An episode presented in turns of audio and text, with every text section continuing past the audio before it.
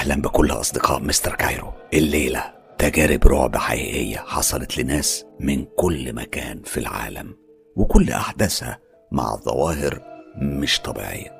أنا طبعا مش بحسد أصحابها أبدا على اللحظات اللي عاشوها لأنها أكيد كانت لحظات عصيبة ومرهقة للأعصاب. أنتم عارفين إن الخوف ممكن يوصل البني آدم إنه يتحول لبرادة حديد أو نشارة خشب. فعلا. الخوف بيخلي الإنسان هش وضعيف مضطرب وقلقان ودي هي أبسط مشاعر ممكن أوصف بيها إحساس اللي مروا بتجارب الليلة. بصوا أنا مش هضيع وقت وهبدأ أحكي على طول بالتجربة المخيفة دي. ويلا بينا. التجربة دي أنا هحكيها لأول مرة واللي عاشتها هي أعز صحابي على الإطلاق واللي أنا كنت بعتبرها توأم روحي. أنا ليلى وصديقة عمري فرح والتجربة دي حصلت لنا إحنا الاتنين من حوالي أربع شهور. التجربة حزينة بس حابة أشارككم بيها يمكن ألاقي عندكم تفسير. أنا بطبيعتي اجتماعية جدا عندي دايرة كبيرة من الأصحاب لكن الوحيدة اللي كنت بلجأ لها لما أكون حاسة إني محتاجة أتكلم وحتى كمان لما كانت تحصل أي مشكلة بيني وبين أهلي كانت هي الوحيدة اللي بجري عليها وأروح لها وأقعد عندها بالأيام وأحكي لها. لأنها هي وهي بس كانت مخلصة جدا وبتعرف تسمعني كويس. ومش بس كده دي كمان كانت بتفهمني. إحنا كنا أكتر من الإخوات. في يوم من الأيام حصلت مشكلة كبيرة قوي بيني وبين أهلي. أنا وبعدها وزي العادة كلمتها وسألتها إذا كان في إمكانية إني أروح أبيت معاها كام يوم. هي طبعا وافقت على طول. بعدها أنا خدت في بعضي ورحت على بيتها. لما وصلت هناك لقيتها مستنياني بابتسامة كبيرة وأخدتني في حضنها. وأنا بشكل تلقائي اترميت في حضنها وبدأت أعيط. طبعا بدأت تسألني عن سبب المشكلة. أنا حكيت لها على مشاكلي مع أهلي اللي ما بتنتهيش للأسف. وهي كانت بتطبطب عليا وهي بتسمعني. وبعدين قالت لي تعالي. تعالي معايا المطبخ نعمل حاجة نشربها. إحنا وبعد ساعات طويلة من الدردشة والكلام دخلنا ننام. فرح كانت جهزت لي أوضة نوم وطفيت أنا النور ودخلت السرير بحاول أنام. لكن الوقت كان بيمر ببطء شديد وأنا قاعدة بتقلب على السرير ومش عارفة أنام خالص. طبعا كل تفكيري كان في أهلي ومشاكلي معاهم لكن فجأة سمعت صوت فرح بتصرخ بعلو صوتها. الصريخ كان عالي واللي كان مخليه صعب جدا إن الدنيا كانت كحل بسبب سواد الليل والأنوار كلها كانت مطفية وكمان حالة السكوت والصمت اللي كان بيقطعها صوت الصريخ. ومش بس كده أنا مع الصريخ كنت عارفة أميز جملة بترددها فرح كل شوية. كانت بتقول مش أنا مش أنا مش أنا. أنا نطيت من على السرير وجريت بأقصى سرعة على أوضتها وهناك مديت إيديا ونورت النور. وقتها أنا شفت أغرب مشهد كان ممكن أشوفه في حياتي كلها. فرح كانت على أرض الأوضة جنب السرير لكنها كانت طابقة بإيديها الاتنين على رقبتها وبتخنق نفسها بعنف شديد. وفي نفس الوقت كانت عمالة تتقلب على الأرض وكأنها بتصارع قوة خفية مش مرئية وكانت بتردد الجملة اللي كنت سمعتها وأنا في أوضتي. دي مش أنا دي مش أنا دي مش أنا. أنا جريت عليها وحاولت أشد إيديها بعيد عن رقبتها لكن ما كانش في أي فايدة. في الآخر اضطريت إن أنا أضربها على وشها بالقلم لحد ما إيديها سابت رقبتها وبدأت تفوق وتصحى من الحالة المرعبة اللي كانت فيها هي رجعت لورا بسرعة وهي مخضوضة كانت عينيها فيها فزع رهيب وكأنها شافت إبليس نفسه واقف قدامها أنا ما استنتش إنها تهدى أو تستوعب الوضع وعلى طول أنا سألتها في إيه مالك؟ إيه اللي كنت بتعمليه ده؟ إيه اللي جرالك يا فرح؟ فرح عينيها كانت بتتحرك يمين وشمال كأنها بتدور على حاجة ولاحظت إن إيديها بترتعش بشكل غريب وبصوت مهزوز نطقت جملة واحدة. قالت هو رجع تاني؟ أنا طبعا ما فهمتش حاجة الموضوع كده كان بقى معقد جدا بالنسبة لي. أنا ما كنتش فاهمة هو مين ده اللي رجع تاني؟ كنت لسه هسألها بس. الرعشة اللي كانت في إيديها كانت زايدة قوي ونظرات الفزع اللي في عينيها خلتني أسيبني من الأسئلة خالص وأركز معاها. أنا مديت إيديا وساعدتها إنها تقف على رجليها اللي كانت شايلاها بالعافية لأنها كانت بترتعش. بعدها أنا أخدتها على سريرها وغطيتها ورحت ممددة جنبها. كنت بطبطب عليها. وعدى علينا على الوضع ده حوالي نص ساعة. كنت بهديها وبفكرها بذكريات صداقتنا والأوقات واللحظات الحلوة اللي صنعناها سوا. مفيش بعدها بشوية كانت بدأت تسترجع مشاعرها الطبيعية. يعني بدأت ترجع لنفسها من تاني. أنا من غير ما أسألها لقيتها هي من نفسها بدأت تحكي لي على شيء مرعب جدا صدمتني بيه. هي قالت لي إن في فترة في الصيف من كام سنة فرح وواحدة تانية من صاحباتها قرروا يطلعوا رحلة خلوية. كانوا هيعسكروا فيها جنب بحيرة كبيرة في محافظة بعيدة عن هنا. لكن البحيرة دي سمعتها كانت سيئة. يعني هي تقصد إن كان في حكاوي مرعبة كتير بتتحكى عن البحيرة دي. ومن الحكايات دي إن في راجل غرق في البحيرة دي. ومن وقت ما غرق وهو عايش جواها الحكاية في تفاصيلها بتقول إن الراجل ده في الأساس اتقتل بشكل عنيف جدا بعد ما تم تعذيبه لفترة طويلة. وبعدين اترمت جثته في قلب البحيرة بعد ما اتربط بحجر كبير. حسب أحداث القصة والأسطورة اللي ارتبطت بالبحيرة دي إن الراجل ده بيظهر في فترة الليل. وبيشد رجلين أي حد بيعوم في البحيرة في فترة الليل وبيشده لقاع البحيرة وبيغرقه. طبعا فرح وحسب كلامها بتقول إن هي وصاحبتها صوفي راحوا للبحيرة ونصبوا الخيمة بتاعتهم جنبها. الوقت كان وقت مغربية والشمس كانت خلاص بتختفي. قاموا ولعوا نار قدام البحيرة وقعدوا يتكلموا ويتسامروا. الجو كان حر جدا وملزق بسبب ارتفاع نسبة الرطوبة. هنا قررت فرح إنها تنزل المية علشان تتخلص من حرارة الجو. وفعلا هي غيرت هدومها ونزلت المية وبدأت تستمتع بالأجواء الممتعة اللي حواليها والهدوء اللي كان مسيطر على المكان.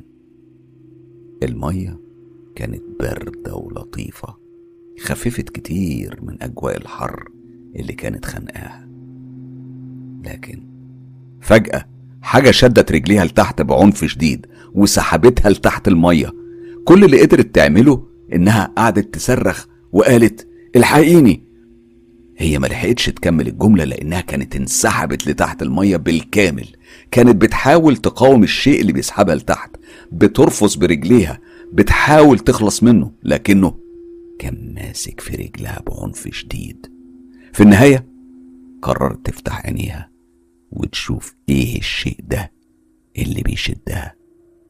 ودي كانت أصعب لحظة مرت عليها في حياتها كلها. لأنها بمجرد ما فتحت عينيها لقت قدامها أبشع وش ممكن حد يتصوره. كان وش راجل لكنه كان مشوه بشكل مريع وكان بيصرخ في وشها. هي قدرت تميز جملة واحدة كان بيقولها وهي جملة أنت اللي قتلتيني. فرح بتقول إنها في اللحظة دي تحديدا ما قدرتش تتحمل اللي شافته وعاشته وإنها أغمى عليها تماما. فرح بتقول إنها ما حستش بنفسها إلا وهي على البر بعد كده. اللي حصل إن قام واحد من الشباب اللي كانوا معسكرين في نفس المكان جنب البحيرة بعد ما سمعها وهي بتقول الحقيني وغطست. هنا هو نط بسرعة في البحيرة وراح خرجها من هناك وأنقذها. طبعا فرح لما فاقت حكت للكل على اللي هي مرت بيه وشافته.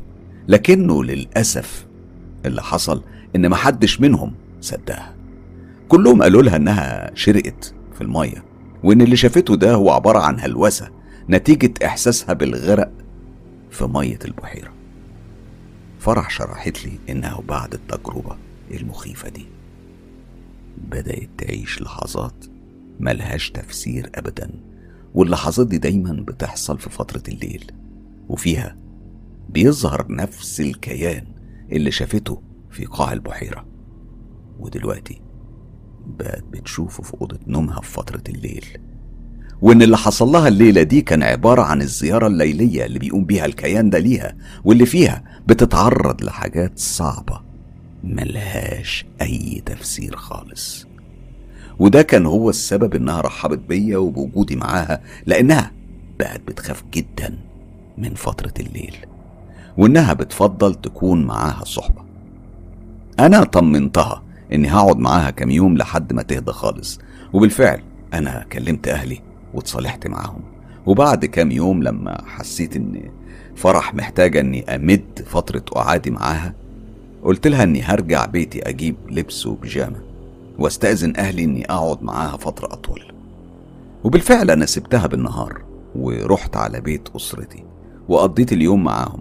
في آخر اليوم أنا جهزت شنطتي وحاجتي استعدادا للمروح لفرح.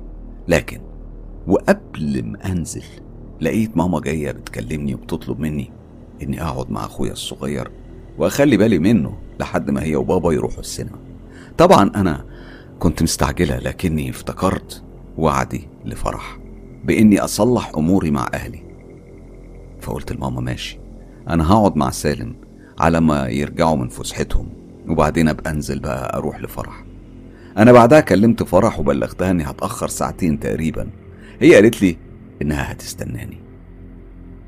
لكن الساعتين عدوا وأهلي ما رجعوش من بره. أنا كنت بدأت أتململ في مكاني وأفكر هم راحوا فين وإيه اللي أخرهم. بعدها مرت كمان ساعة وبرضه ما كانش فيه أي أثر ليهم. أنا آخر ما زهقت رحت جبت كتاب وقعدت أقرأ فيه.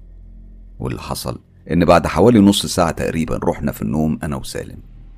الحاجة الوحيدة اللي خلتني أنتبه وأصحى من النوم إن في حد كان بيفتح باب البيت بالمفاتيح. أنا لما فتحت عينيا لاحظت إن شعاع الشمس كان داخل من شباك الأوضة. أنا بصيت بسرعة ناحية الباب بتاع البيت. لقيت والدي ووالدتي واقفين هناك. أنا قمت جريت عليهم وسألتهم إيه اللي أخرهم بالشكل ده. هما قالوا لي إنهم قابلوا ناس معرفهم وإنهم عزموهم يروحوا يكملوا السهرة معاهم. طبعا أنا اتضايقت جدا من التصرف ده وقلت لهم إني مش متقبلة اللي هم عملوه وجريت على التليفون والدموع في عينيا.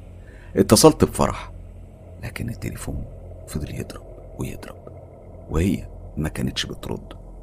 أنا بسرعة ومن غير تفكير نزلت جري على بيتها ولما وصلت لقيت باب شقتها مفتوح على الآخر. كان في ناس كتير واضح من لبسهم إنهم من الشرطة ومن جهات رسمية تانية. قبل ما أحاول أدخل لقيت اتنين شايلين جثمان وكان متغطي بملاية بيضة. طبعا أنا فهمت الوضع. حاولت أجري عليها لكن لقيت إيدين بتشدني. لما بصيت اكتشفت إنه ضابط شرطة هو اللي بيمسكني. طبعا أنا وقعت في مكاني وحصل لي انهيار كامل. ما كنتش مصدقة اللي حصل. الضابط أخدني في أوضة وقعد يسمع مني. أنا كنت بحكي له على كل اللي حصل الفترة اللي فاتت واللي سمعته من فرح.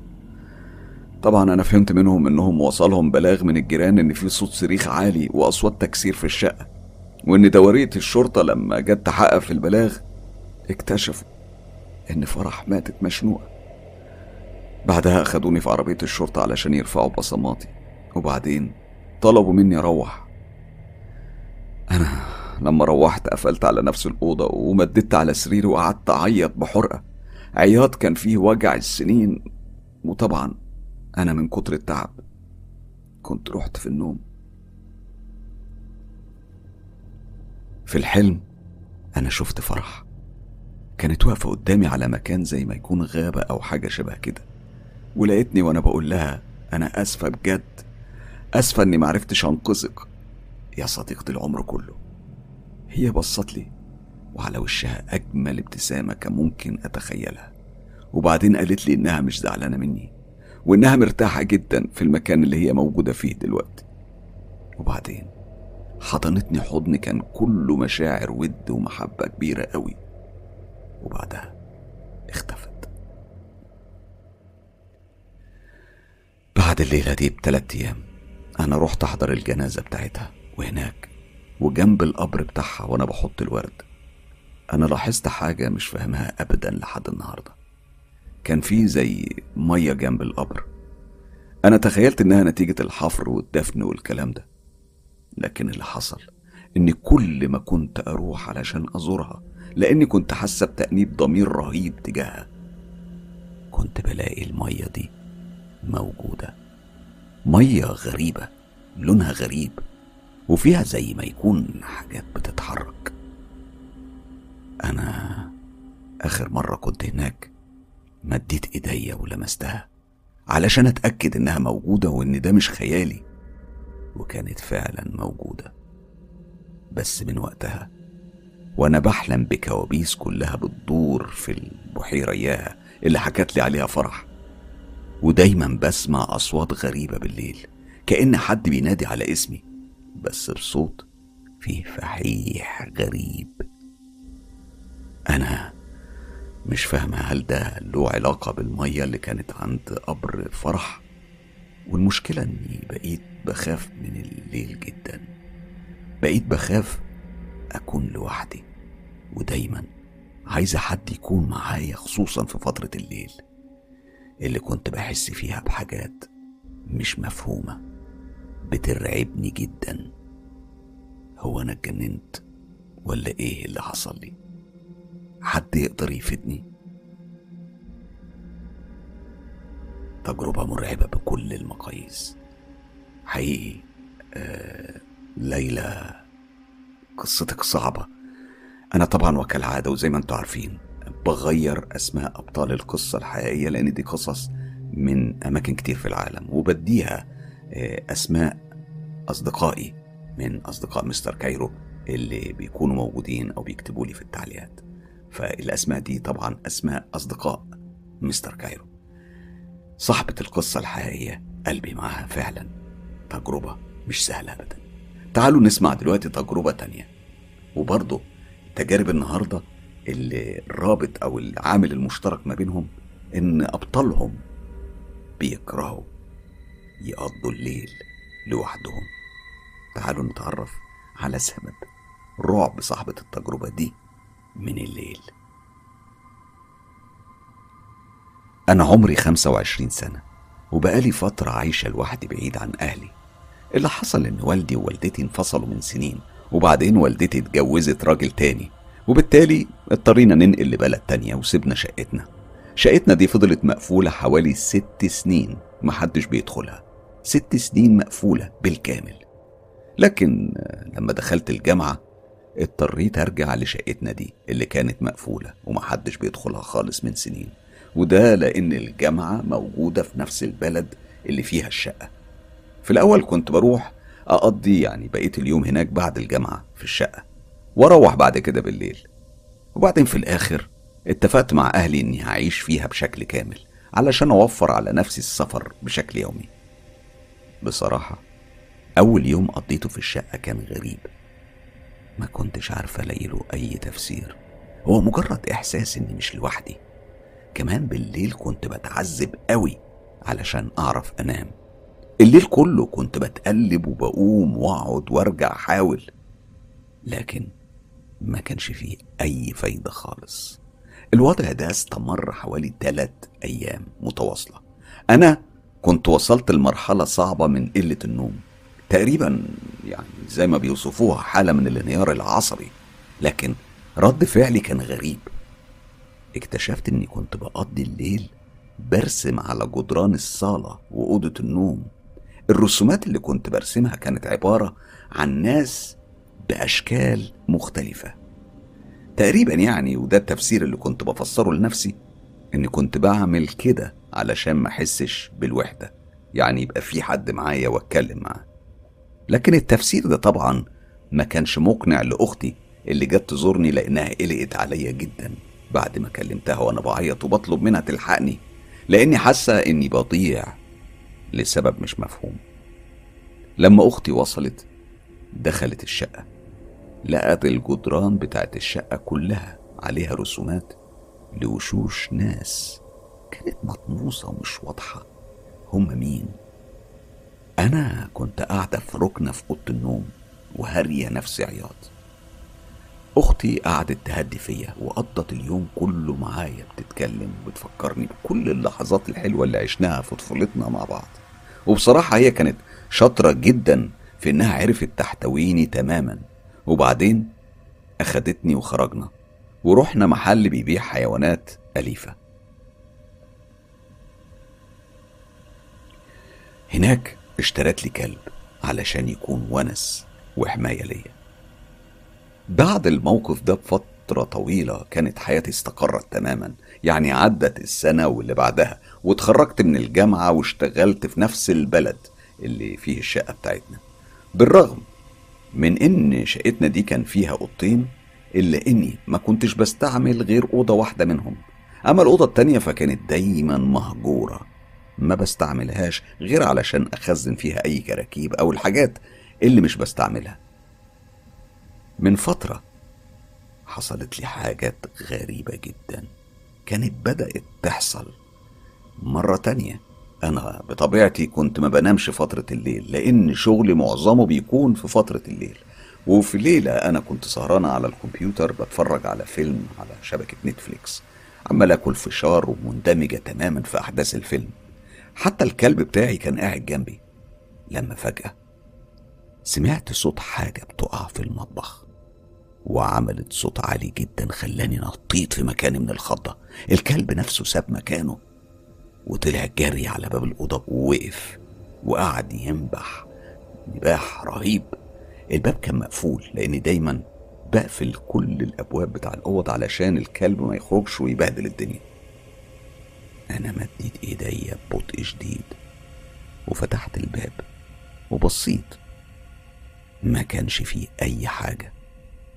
أنا طلعت ومشيت في الطرقة والكلب معايا بيزمجر زمجرة كانت بتطلع ذبذبات عالية جدا vibration كانت مخيفة زودت من أجواء الرهبة والخوف اللي كانت اجتاحتني تماما.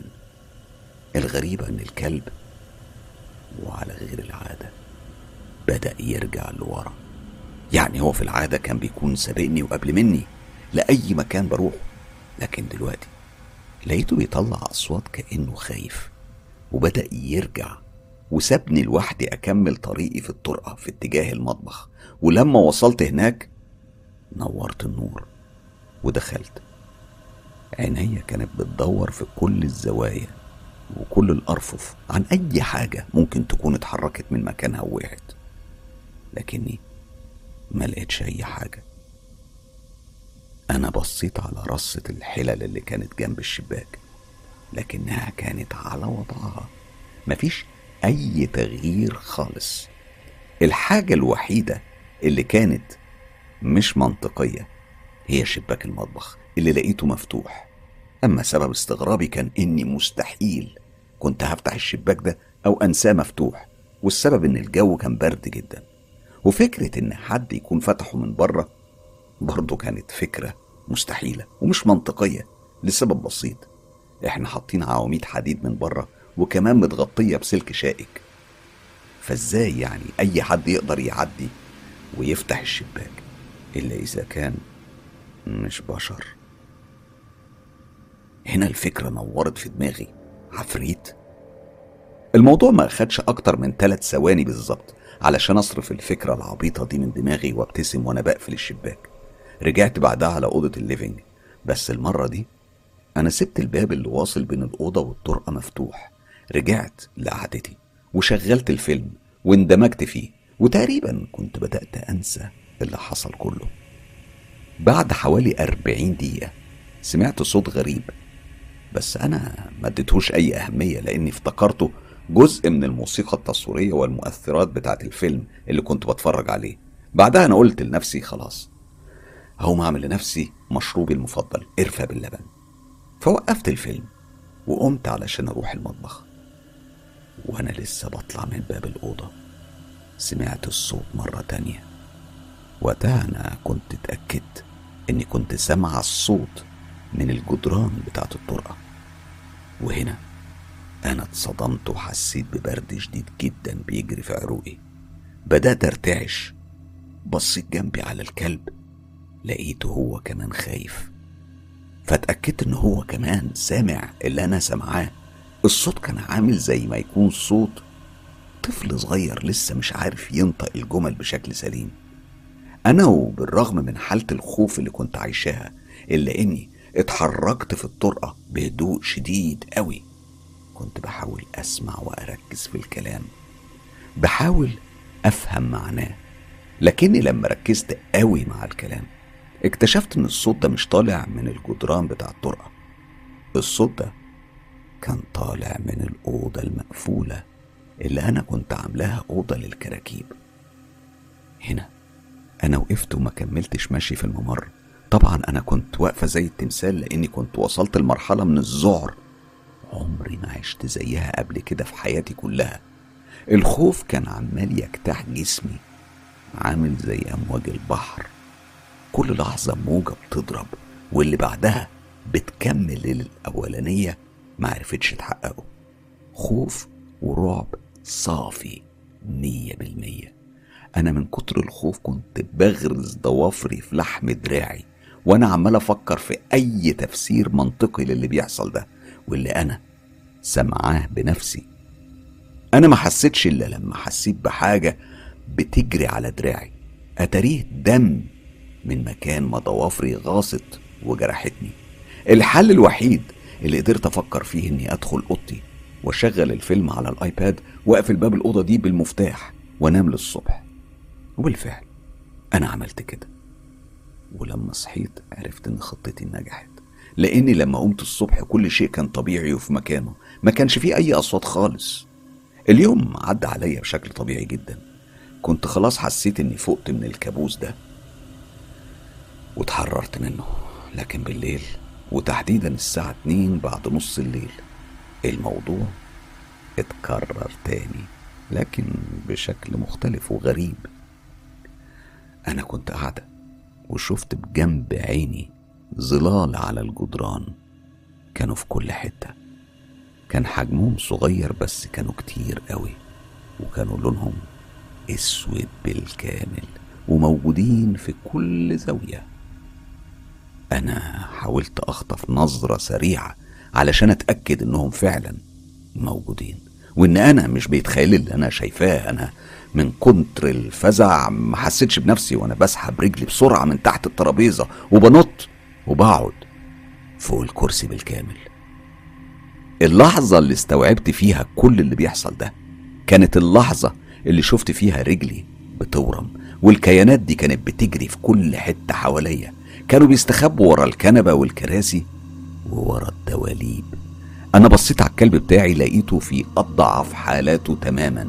ده كان تقريبا بيرتعش أكتر مني وكان عمال يبص عليهم زي تماما.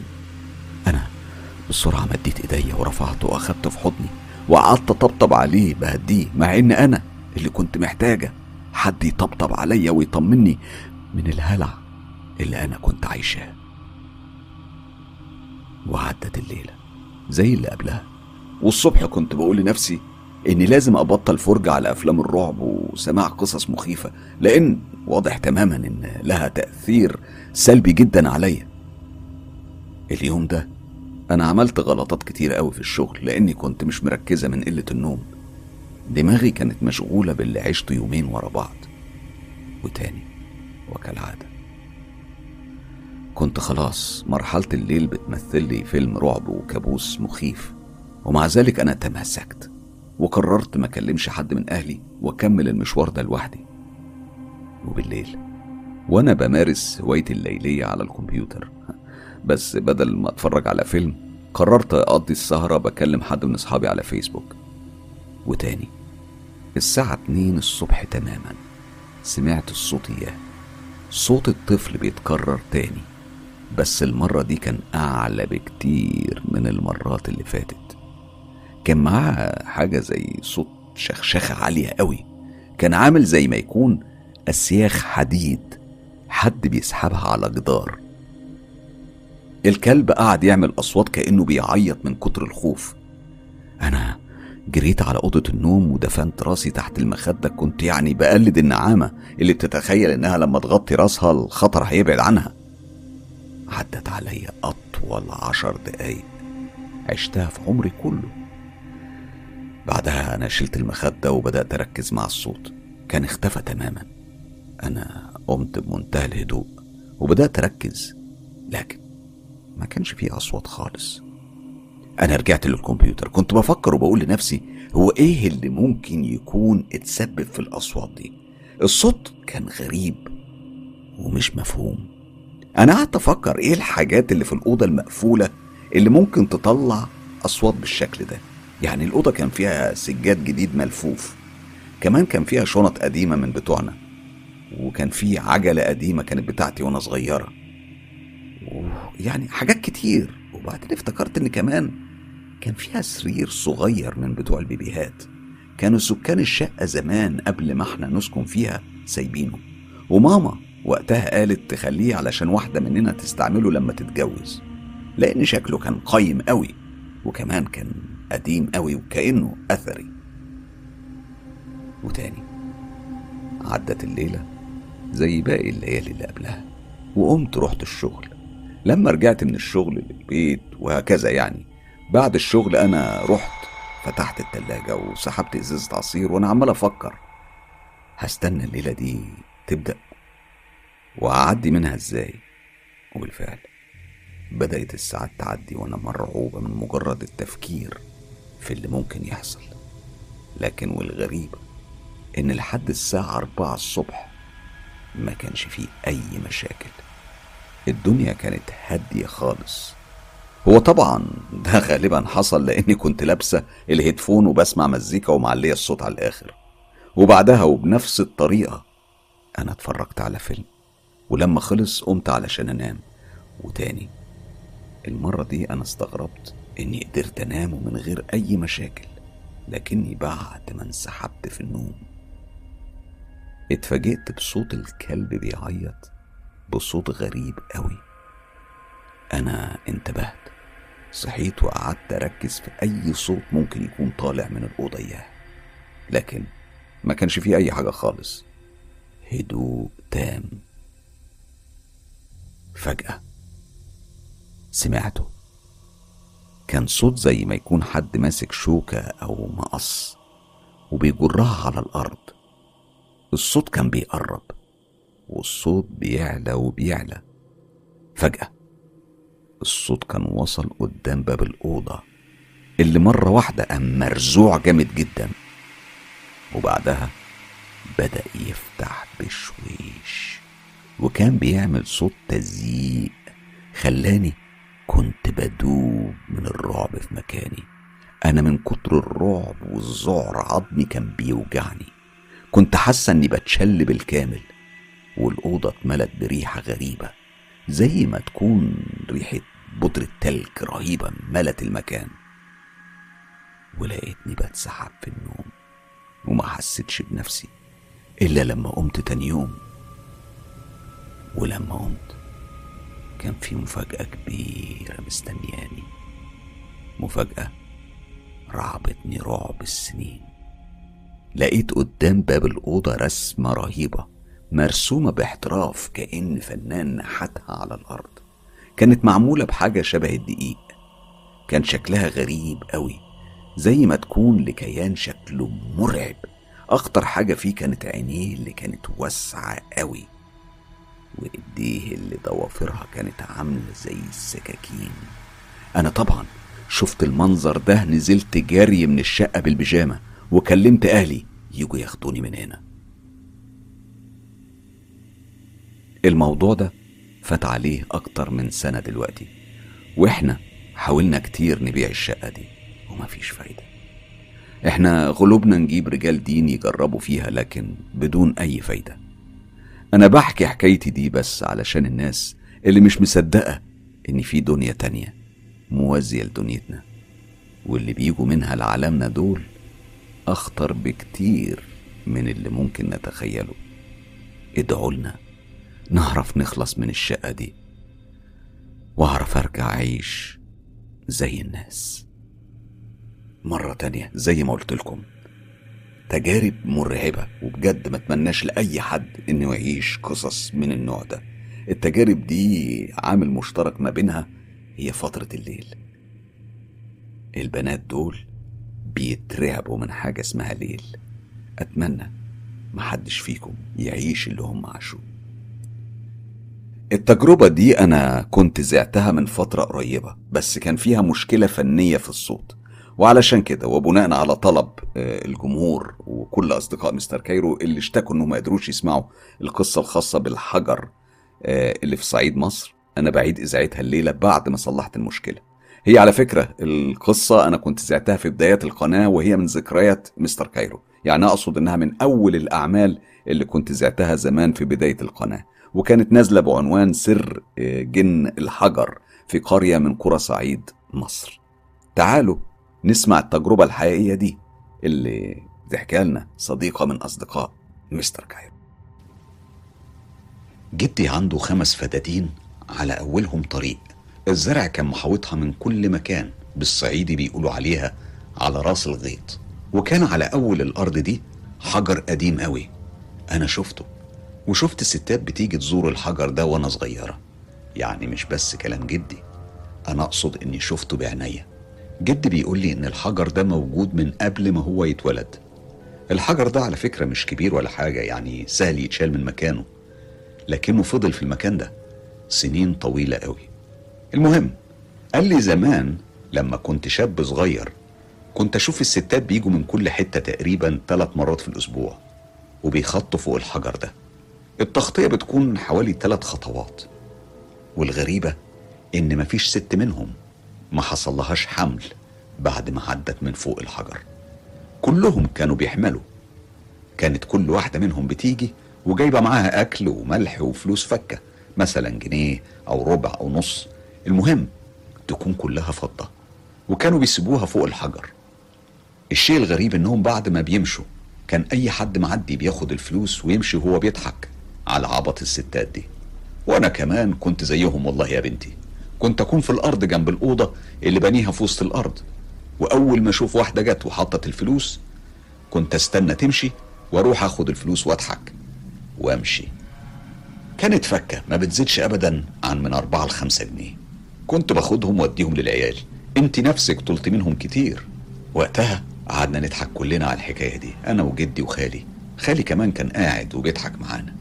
جدي كمل حكايته وقال كنت بقول في نفسي دول هبل دول ولا إيه؟ أهو رزق وما كنتش بحط في بالي ابدا الحجر واللي بيحصل عنده. غالبا كنت بقول لنفسي يمكن صدفة وده اللي بيحصل وفضلت كل لما الستات تعدي وتسيب فلوس أخدها. الستات كانوا بيجوا من كل حتة من القاهرة من المحافظات. ده أنا حتى فاكر مرة جت واحدة ست من السعودية ودي كان صوتها مسمع قوي لأنها كانت غريبة. وحكايتها كمان سمعت لأن كان بقالها عشر سنين بتحاول تحمل وما حصلش حمل إلا لما زارت الحجر. وقتها الحجر ده خد شهرة رهيبة. أنا بعدها حصل لي موقف فهمت بعده إيه سر الحجر أو على الأقل بيتهيألي إني فهمته. في ليلة كنا في الصيف والجو كان حر رهيب فكنا بنشتغل في الأرض بالليل ووالدي الله يرحمه قال لي ابقى لف على اللي شغالين في الأرض وتاكد إن كلهم شغالين. ومحدش بيريح. وتخليك معاهم وتبقى تروح لما يخلصوا. فقلت له ماشي. وأخدت معايا كتاب وقلت فرصة ذاكر وأنا هناك. لأني وقتها كنت لسه في الكلية ما خلصتش. ومع ذلك كنت متجوز ومخلف أمك وخالتك اللي توفت. وبالفعل وصلت هناك. ولفيت عليهم وتأكدت إنه كله تمام. وبعدين رحت عند الحجر وقعدت هناك وبدأت أذاكر. فجأة حد ضربني بحجر كأنه من نار مش حجر عادي. الخبطة وجعتني قوي. بصيت حواليا ما لقيتش أي حد خالص. النور كان منور مفيش ضلمة لأن القمر كان بدر. بس الدنيا كانت سكون تام مفيش غير صوت حشرات الليل. ببص جنب مني لقيت جنيه واقع على الأرض جنب الحجر. مسكته وحطيته في جيبي. وأنا ببص قدامي كان في زي كوم التراب عليها ولقيت واحدة ست حامل قاعدة عليها. أنا اتخضيت واترعبت قلت هو أنا بتخيل ولا دي ست بحر حقيقي ولا دي عفريت. كنت عايز أصرخ واستنجد باللي شغالين قريب من المنطقة بس ما كنتش قادر أطلع صوتي. الست قعدت فترة طويلة بصالي وما بتتحركش. بطنها كانت قدامها كأنها في الشهر التاسع. أنا سكوتي ما كانش من الخوف بس لا ده كان سكوت جبري وقهري بتأثير الست دي لحد ما اختفت من قدامي. زي الدخان اتلاشت وما عادش لها أي أثر. وهنا صوتي طلع وقعدت أصرخ على اللي شغالين عشان يجوا يلحقوني. فجم جري وحكيت لهم على اللي حصل. وعدت الليلة العصيبة عليا. وأنا في حالة ذهول وذعر لما الصبح طلع والنهار شقشق بدور على الجنيه في جيبي ما لقيتهوش. كان اختفى. فص ملح وداب كأني ما لقيتش حاجة أساسا. وبعد الليلة دي بتلات أيام بالظبط كنت بتمشى على الأرض ولما وصلت وسط الغيط لقيت راجل قاعد عند الحجر. قعدت انده عليه أشوفه عايز إيه ببص لقيت غبار شديد حوالين الراجل. واختفى بعدها. ما شفتهوش تاني. دارت الأيام وكبرت يا بنتي وتقريبا الحجر ده الناس شكت إنه من الآثار واتسرق. بس الغريبة إن الستات لسه بتيجي من كل مكان على مكان الحجر. وفي ستات لسه بيحصل لها حمل حسب ما بسمع من حكاوي الناس. المهم بعد حوالي 15 سنة من الليلة إياها كنت رايح الغيط أطل على الناس اللي شغالة بتروي الأرض. كان معايا أكل وشاي. بعد ما مريت عليهم رحت قعدت بره الغيط تقريبا على بعد متر من الحجر. وهناك شفت نفس الست الحامل نفسها بنفس هيئتها جاية على مكان الحجر. وحامل زي ما هي وما تغيرش فيها أي حاجة. المرة دي أنا ناديت عليها من مكاني وقلت لها أنا ما أذيتكيش في حاجة ما تأذنيش راحت رمت عليا نفس الحجر السخن واختفت بعدها. أنا من كتر الرعب اللي عشته رحت الشيخ وحكيت له على اللي حصل لي. قال لي كمل حياتك زي ما أنت. لو كانت عايزة تأذيك كانت أذتك أو أذت أي حد غيرك. ولو حصل وشفت الحاجة دي تاني بص بعيد وكأنك مش شايف حاجة.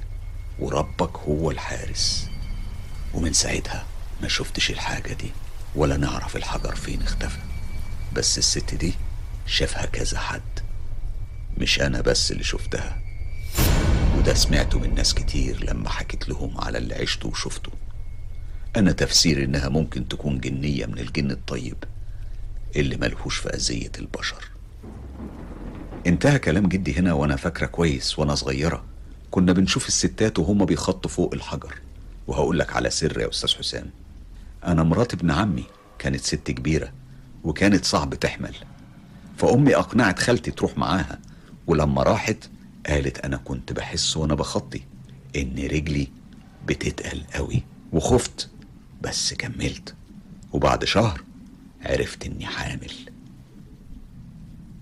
بشكر غادة على القصة وأكيد آه، القصة دي من القصص اللي بنسمع عنها عن جن الحقول أو جن الأرياف.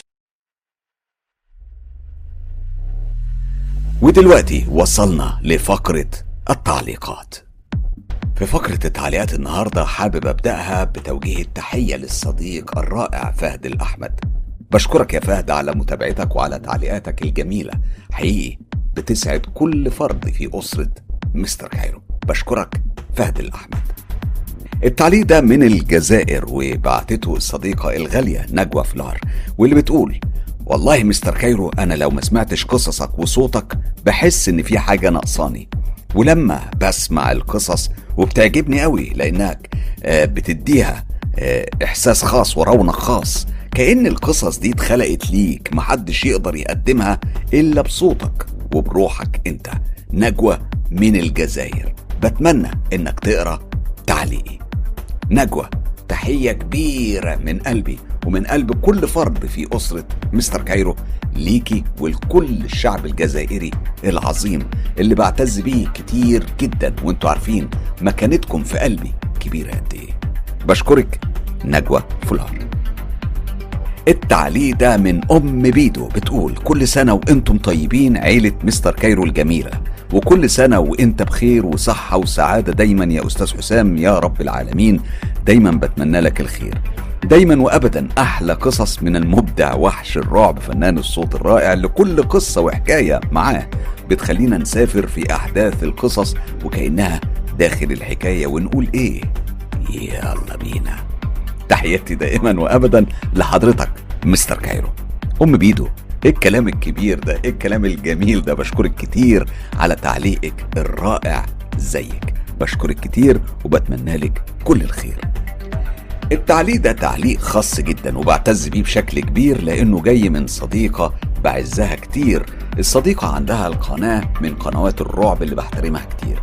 الحقيقة عاملة مجهود جبار مجهود رائع وبتمنى إن إحنا ندعمها ونشترك في قناتها ونستمتع بالمواد اللي بتقدمها. رعب نونا ريكاوي. ده هو اسم القناة رعب نونا ريكاوي. بتقول نفسي أقول لك شيء. أنا كنت أفتكر إن الرعب قصة بتخوف تتقال وخلاص لكن بمجرد ما دخلت وحضرت وشفت آداب الرعب وقوانين الرعب والتقمص والتقديم اتعلمت إن الرعب محتوى راقي يحترم. وفعلا أنا ابتديت أتغير وأغير في المحتوى علشان يكون أرقى. الحقيقة أنا سعيدة جدا بالتعاون معاك ودايما بتمنى لك النجاح والتقدم وربنا إن شاء الله هيكرمك. يا رعب نونا ريكاوي. أنا سعيد جدا بتعليقك وبشكرك عليه كتير وبكل تأكيد كل الدعم ليكي يا نونا. وبتمنى إن ربنا يوفقك وبتمنى إن كل أصدقاء القناة اللي بيسمعونا حالا كلهم هيشتركوا معاكي في قناتك ويستمتعوا بالمنتج والمحتوى الجميل اللي بتقدميه. نونا ريكاوي بشكرك كتير. التعليق ده من صديقتي الغالية من تونس علياء بوعافية بتقولي على حكايات شارع 101 تعليقها بيقول أحداث تحبس الأنفاس حسام روعة بجد لكن مش قادر استوعب إن كل الأحداث دي أنت عشتها فعلا. أو بمعنى آخر أنت إزاي اتحملت كل ده؟